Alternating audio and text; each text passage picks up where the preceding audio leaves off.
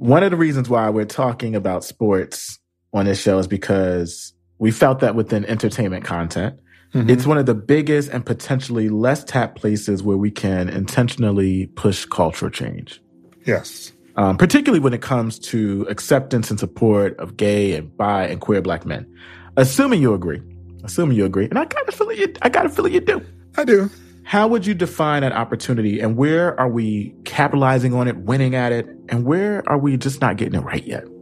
Well, I will start backwards. First of all, this is so awesome that you're doing this, especially for us. I was just sharing with some friends on another project about how alone I felt when I first came out. Mm. Even though I knew in theory I wasn't alone. Mm-hmm. But it wasn't until I saw this gay basketball player by the name of Gabe Caldwell on the cover of this old magazine called Hero mm. way back in the day. And he was on the cover shirtless with a basketball in his hand. And I remember, I believe he was shirtless, but I definitely remember the basketball. And I remember saying to myself, there's a black man on a gay magazine with a basketball and it's not me. Mm. so sports has a tremendous power in it. You know, if Gabe is not on that cover for that magazine, I'm not quite sure if we're here.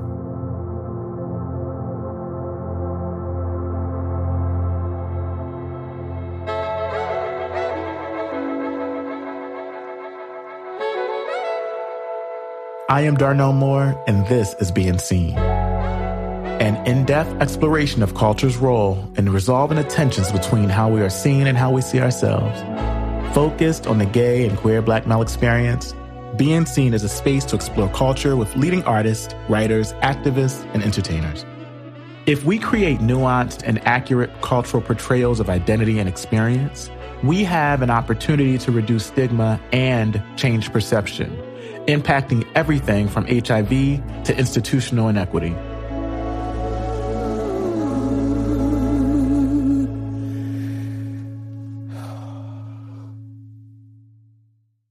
Whether you've watched them, played them, or just felt them, existing in the background, sports are ever present. They're a fabric that binds people together, connecting them to each other, sometimes across the world, and sometimes just across the street.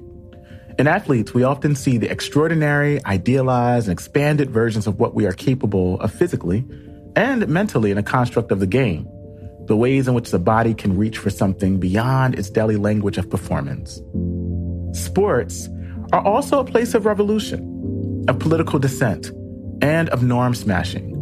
A space that could command millions of eyes and has the power to reshape national dialogue and demonstrate a language of inclusion. At its best, sports can inspire us to imagine possibilities for our bodies, our minds, and our collective selves. At its worst, sports can reinforce toxic standards, leave us exposed and excluded based on bias and prejudice, LZ Granderson, award winning sports journalist on what sports is missing and getting beyond gay night.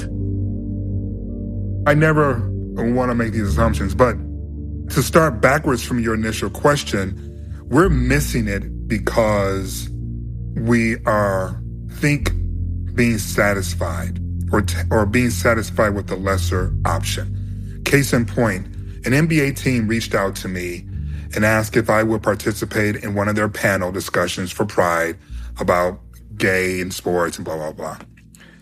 And I've gotten like a billion of these. I'm sure you've gotten some. I'm sure many of your listeners have gotten some in various capacities. And I was going to type yes, and then I stopped. Mm. And I said to them, I would do it, and I would do it for free if this panel discussion includes one player from the team. Mm.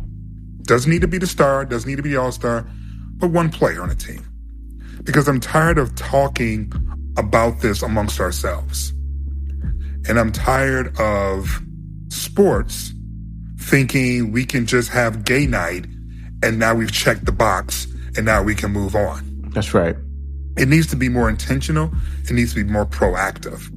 And so just as we've moved away from acknowledging Black History Month and then going back to our regular scheduled program, we need to move past gay nights for these sports teams yes. and start digging a little bit deeper in terms of gay leadership both in terms of executive suite C-suite offices, but also leadership from the coaching ranks, also leadership within the community ranks, and certainly leadership within the team itself.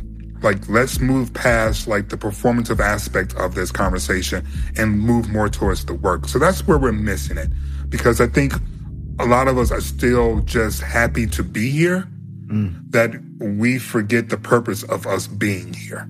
That's right.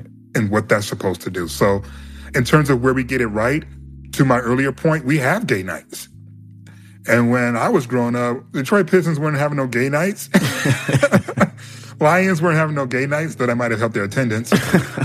Nobody in Detroit was having gay nights. Nobody in the country was having gay nights when I was coming up in sports. So that is a huge plus. Another huge plus.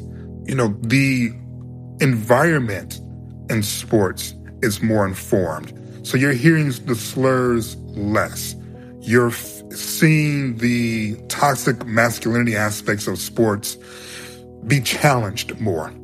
Mm. You're recognizing that you very well could be keeping the next Michael Jordan out of the NBA or the next Tom Brady out of the NFL because that player might actually be gay, but because of the ecosystem that you've created through homophobia, they don't feel comfortable being in that environment. And so we all lose out. That's real. Right. So I think we're getting better at that. And then to your first question, sports was integrated before our military was. Mm. Right. So when you think about something as simple as Jackie Robinson Day, and we just celebrated it um, a couple weeks ago, it's easy to forget what this country was like for Jackie Robinson because we're so wrapped up in the feel good stories. Mm. But that brave man stood in front of the world and said, I belong. Mm. When everyone in the world was saying, basically, no, you don't. And that's exactly what sports can do for our LGBTQ brothers and sisters as well. Give them a platform to say, I have every right to be here and exist as you do.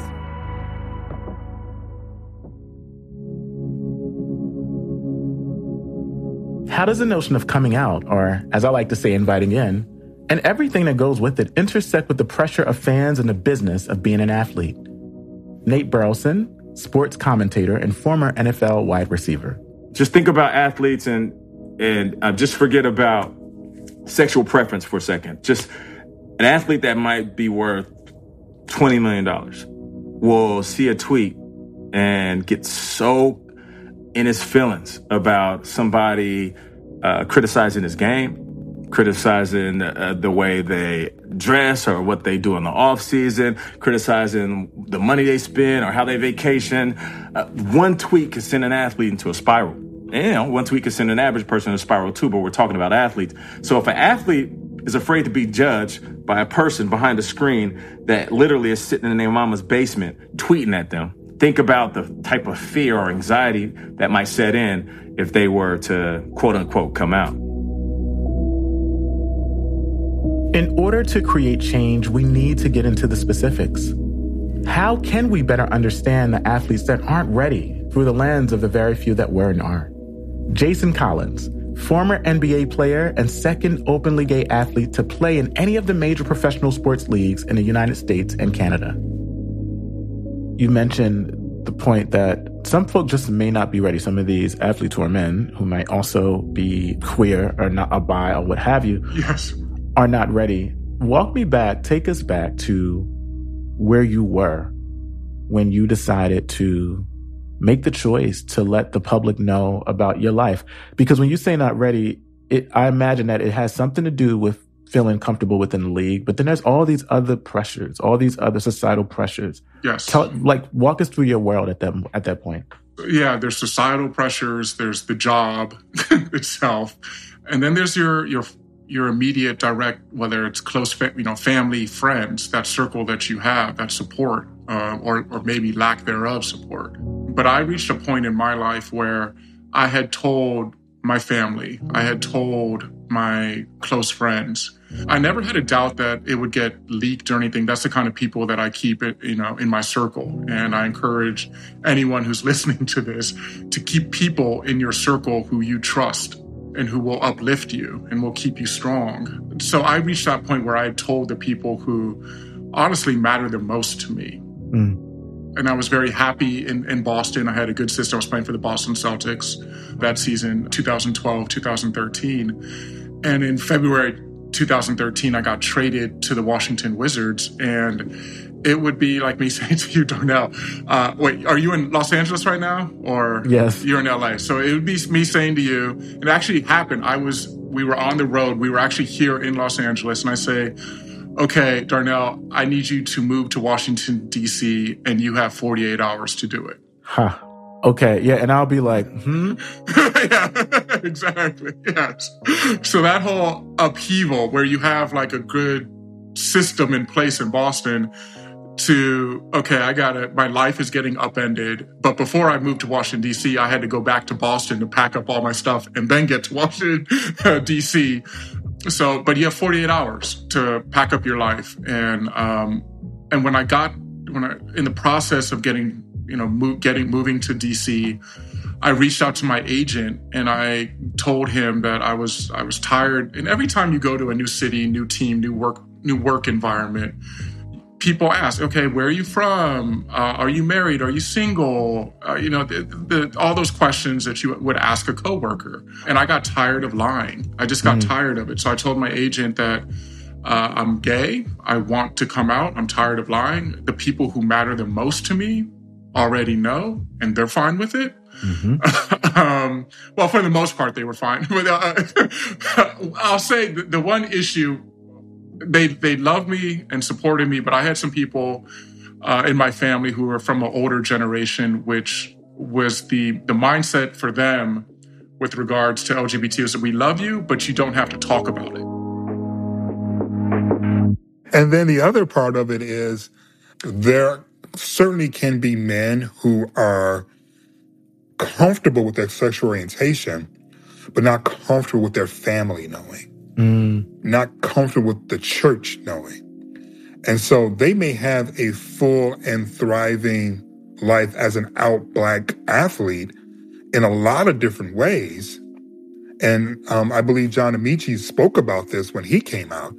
Like he can have community, but he's not ready to extend that community or extend the disclosure of which the community that he's a part of is aware of. Mm. So it's not always simply that I'm not comfortable with me being gay. It could be I'm good with it, but my mommy and daddy who are in their 80s are not good with it. And I don't want to put that on them and have them have to go to church and answer a bunch of questions that they're not in position to answer. So I'm just going to keep it on the low for their sake. Which, not, and to the point of how you can change it, so much of that then is not on the athlete. Absolutely. And, and the franchise. It's, it's also on us. It's on us. That's a fact. That's a fact. You know, you gotta, you gotta find the drip somewhere. You know, and I, I think that's also part of it too, is, you know, telling these stories and allowing us all to, to listen to each other and know, like, if we sit down every person in the NFL, uh, man or woman, I'm guaranteeing there's somebody that they know very close to them or somebody, a, a couple of family members removed that has a different sexual preference than they do, um, whether it's a male or female. So I feel like those stories aren't told enough. And, you know, once people start talking, people start listening. And once they start listening, that's when understanding comes. For sure. And part of that talking will happen when there is a space created within both um, sports teams and outside yeah. within the public domain where people can feel safe enough to share. No doubt. Before Colin Kaepernick took a knee, Jackie Robinson walked onto the Dodgers field. Althea Gibson stepped onto the U.S. Open court. Bill Russell of the Boston Celtics boycotted a game. And on the Olympic podium, Tommie Smith and John Carlos raised a fist. Sports has always been a place of protest, a space to fight to be seen for inclusion. Many things, from the lack of out athletes in the Big Four leagues to the 35 state bills to block trans athletes, tell us this fight is far from over. While Kaepernick is for many people, fans, not fans alike, probably the most recent and remarkable example there's actually a long, rich history of protest in sports, particularly when it comes to civil rights. Mm-hmm. Can you talk about that a little bit? Absolutely. It's hilarious, right? When people say stick to sports or keep politics out of sports. like this shit's a new phenomenon or something. Exactly. I believe that, and certainly, you know, historians can check my math on this, but I believe every single Olympics has had at least one country not participate in protest mm. in the history of the Olympics. Politics has always been a part of sports, and it's always been a part of national pride, mm. which is also closely tied to politics. So Colin Kaepernick didn't start something new. Colin Kaepernick joined his voice to a chorus that began singing many, many centuries ago. That's right. Which is recognizing that because of people's affinity of sports mm. and because of the place that sports hold in numerous cultures, not just in American culture, that if you take this opportunity and you maximize those eyeballs and those ears, not only can we celebrate athletic achievement, we can start moving towards human progress as well. Mm-hmm. But to your earlier point and to your question, using sports as a platform for that is a practice that's been around for a very long time. And oh, by the way, in terms of civil rights, keeping black players out of baseball was also a protest in favor of white supremacy. That's right. So that was a protest too. That's right. so there was protests to get us in, and there were protests from racists to keep us out. You know, I do feel like it's being done more now than it has in the past. You know, I feel like there's been an acceptance of players to um, have a clear understanding that when we put our fist up for Black Power, we also need to show our support across the board. This isn't uh, just about color. This is also about religion. This is also about sexual preference. And falling under that category uh, would be support for our brothers that are in that space that um, that we can support and say, you know what, their lifestyle might not be our lifestyle, but they still have our full support. You know, I was raised in a household where we have total acceptance for everybody, every color, every age, every race, every religion, every uh, socioeconomic class. And then around like seven or eight years old, I realized that my uncle was gay. And I was like, oh man. So uh, this is why my family is so all inclusive is because um, not only through six degrees of separation, through friends and family, we know somebody in every space on the spectrum. We have somebody close to us within our family. And he was a proud gay man. Part of dismantling stigma in sports is changing the harmful and confining archetypes it can create about what it is to be a quote, unquote man and the ways in which you can show up in the world creating a more expansive language that promotes physical mental excellence and emotional complexity and vulnerability. Jason Collins. But I mean, I think you can go as far as to say that reimagining, unlearning all of the harmful stuff mm. um, that some of us have taken on as truths, um, these rigid notions of masculinity, um, antagonism against queer folk. That's just radical too. Would you say so? Well, again, it, it's it depends on you know where what you learn as a kid and what you take in. I'll say to those athletes, okay, you are now, especially professional athletes, you are a brand. this is big money involved. What do you stand for? What do you want your legacy to be? Do you want to be someone who has open doors? Because a lot of us in professional sports know what it's like to walk into a room, especially because there are so many minorities in professional sports. We know what it's like to walk into a room and be the only black person in the room or walk into a room and I'm sure you've been you have this experience where you you see a bunch of and you're like look at you're like look at like where's the other minority like okay there are no other black people but now I'm like going down the list. Are there like any other minority? Like I need to feel like a connection so that so you know what it's like to be in that experience. And in that moment, how did you want to feel? You wanted to feel welcome. You wanted to feel like you didn't, like you could breathe, like you could relax your shoulders, like you didn't have to be tense, and that you didn't have to hide. So now in the locker room, where you are the majority, and there might be someone, there probably is someone with regards to whether they might be your teammate, might be a coach, might be uh, someone, a trainer, someone in the front office.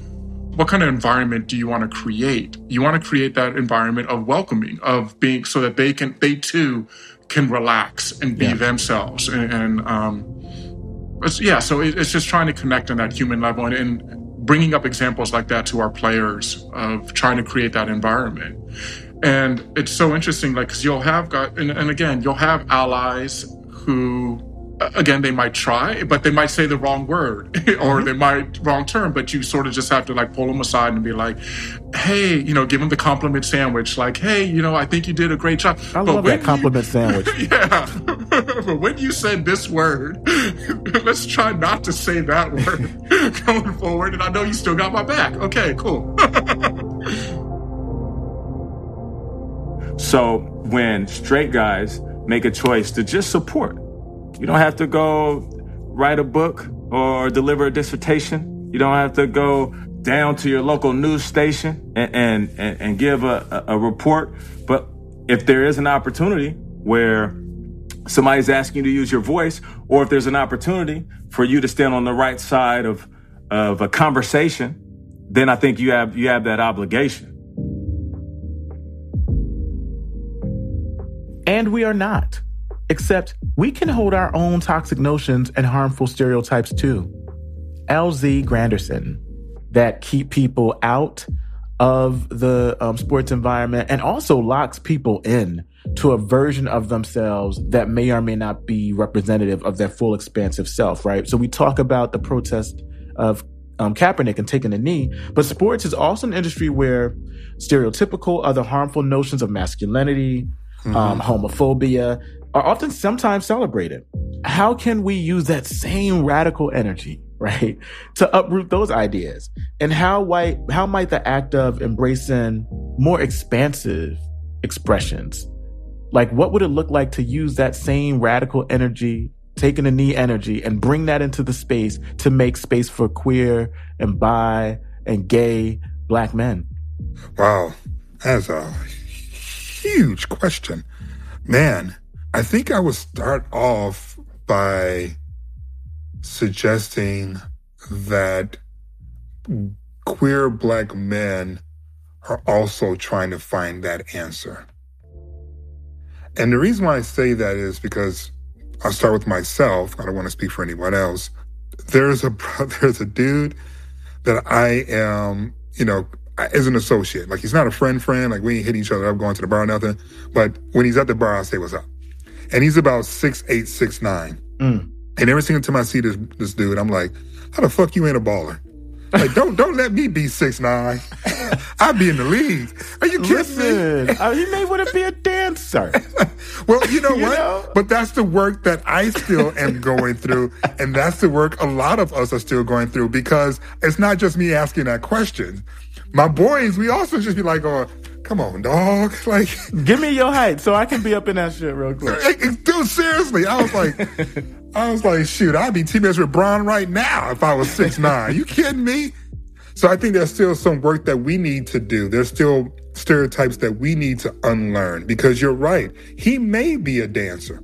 You know, he may want to use his body in ways other than on the field. Right. And the first step towards freedom is acknowledging that you're captured. mm. I think a lot of us are still trying to find exactly where the bars are. Mm. You know, I know I'm captured, but where, how big is the cell that I'm in? How much freedom do I have within the cell? And where are the limits of this cell? Mm. I'm still doing that due diligence. I think a lot of us are still doing this due diligence because we didn't know we were in this cell for most of our lives. Come on. The stories we tell about sports and athletes, the language we use matters. whether that be as fans or as journalists. We have a responsibility to demonstrate by example that people's intimacies, their private selves, are not something to be used for profit, manipulation, or gain. I want to read a quote um, from your work. It became apparent to me that part of the barrier to openly gay athletes wasn't simply the people answering the questions, but also people asking the questions. In addition to the support of the press, so there's some work to do there, right? What can um, fans do to create a more equitable and open environment? As watchers, what is our responsibility? Well, I think there are a couple of things at play. Obviously, the easy, low hanging fruit is you don't use slurs, right? Especially in those environments. But in general, don't use those slurs, but especially in the sports environment because it has a different connotation in sports. That word threatens to ruin an entire man's life in a way that other fields of employment that word may not. Mm-hmm. In fact, if that word is directed towards them in other works environments, um, the person who said the word could be dismissed. Mm-hmm. But that's not sports, right?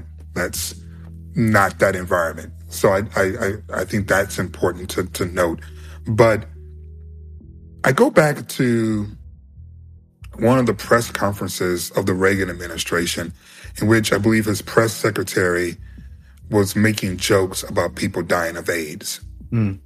And I bring it up because he was making jokes, but as you know, at a press conference, the room is filled with reporters. There was laughter mm. to these jokes from the Reagan administration about these people dying of AIDS. So that lets you know where the media was in that conversation both in terms of homophobia, but also just in terms of lack of compassion for people dealing with this awful disease that we still are dealing with. I know sometimes we like to act like it's gone, but like the Rona, HIV is not gone. That's right. It's treated. So, that aside, homophobia in sports media was way more real when I was first beginning in this industry. I had sports editors not hire me because I was gay, and they told me that to my face. I've had sports editors call me faggot. I've had sports editor tell me that he wasn't going to send a faggot into the locker room. I've had people take assignments from me and assign it to other people that I suspect was based upon their own homophobia. Mm. So, homophobia in sports journalism was very real for me growing up. And today, it's better. It's not gone, but it's better. We have LGBTQ people in front of the camera, behind the camera, making decisions. The reason why I won't go full bore is behind us now is because I still see all the glass ceilings. Mm-hmm. You know, it's because I don't see any openly gay athletes in our major sports. I don't see openly gay coaches, even though I know coaches who are gay. Mm. So it's better, but it's not where it needs to be. I know there are people who are closeted who may be cool with people knowing, but what they don't want are the ignorant questions from sports journalists peppering them at every single stop along the way. You go on a five game road trip, you got to talk about you being gay for five nights in a row. Do you know what I'm saying? Yes, I do. And they don't want that. So, in order for sports journalism to become better, in this space, we have to separate the legitimate newsworthiness of someone coming out from the sensational aspect of, ooh, there's a gay person in the locker room. There's a gay person in the showers. We got to move away from those questions and that line of thinking and treat it more like the news story that it is and less like the salacious gossip rag that oftentimes we turn to because we know that's excellent clickbait. Well, I want to say that you have a lot to do with that turn in sports journalism, along with some others that we can name. But I, you're on this on this chat with me now, so I'm gonna tell you while I see you. Thank you for your work and thank you for your voice.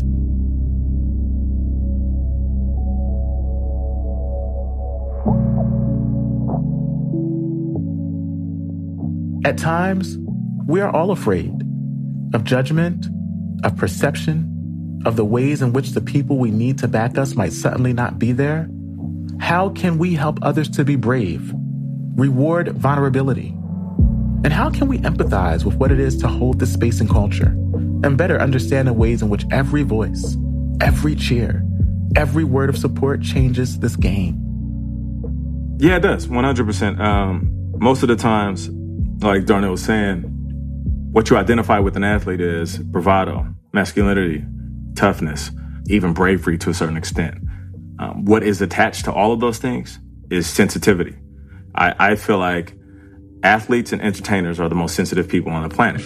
Um, and it's because, one, uh, they have been talented for so long. So they have been criticized and also very critical of themselves. Certain athletes are very good at turning off that switch and, and, and putting those blinders on and those earmuffs on. Majority of the athletes, I feel like, can't do it.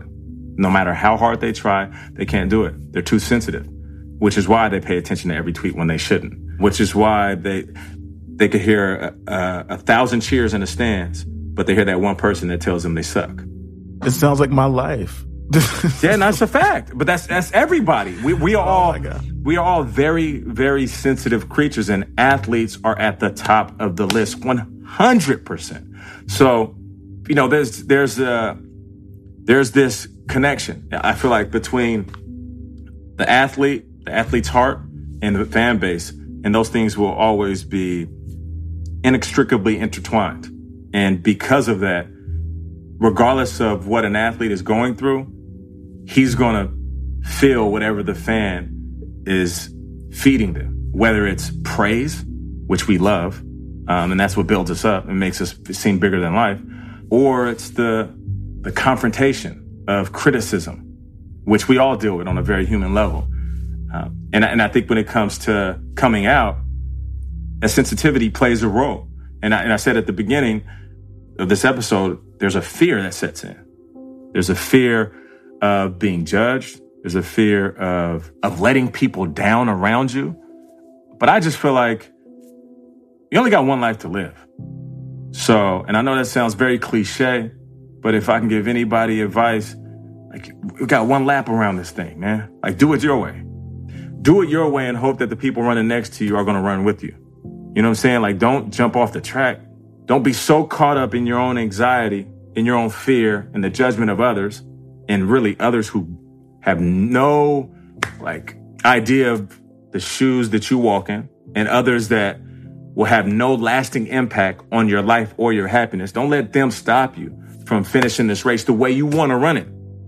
You know, whether it's how you play, who you sleep with, it doesn't like this is this is your life. So mm-hmm. run it run it the way you want to run it. Cause the moment you get off and you sit there and question yourself, you're like, you know what, I'm gonna just I'm gonna curl up into this ball and I'm gonna just I'm gonna hope they stop looking at me and stop judging me and stop regardless, like they're always gonna be there. The haters are always gonna be in the stands. Listen. So run your race. And you'll be surprised once you run with pride and you run with like the energy that you want to approach it with, you live your life the way that you want to approach it with. I'm talking about with absolute firmness, be 10 toes down wherever you are and stand in your truth. You'd be surprised how many people stand right next to you. You look around and be like, damn, I didn't even know 50 people were next to me and behind me. And we're like, yeah, we've been riding with you the whole time. Like, I got you, fam.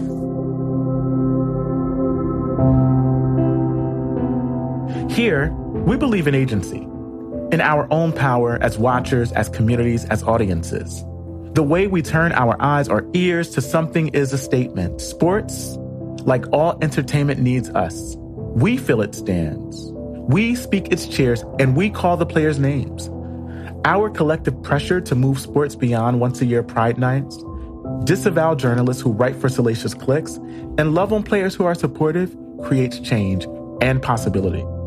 The possibility that the millions of households across this country will find the player they most love, the one they most root for. That is something they aspire to be, also happens to be a gay, queer, or maybe non binary black man.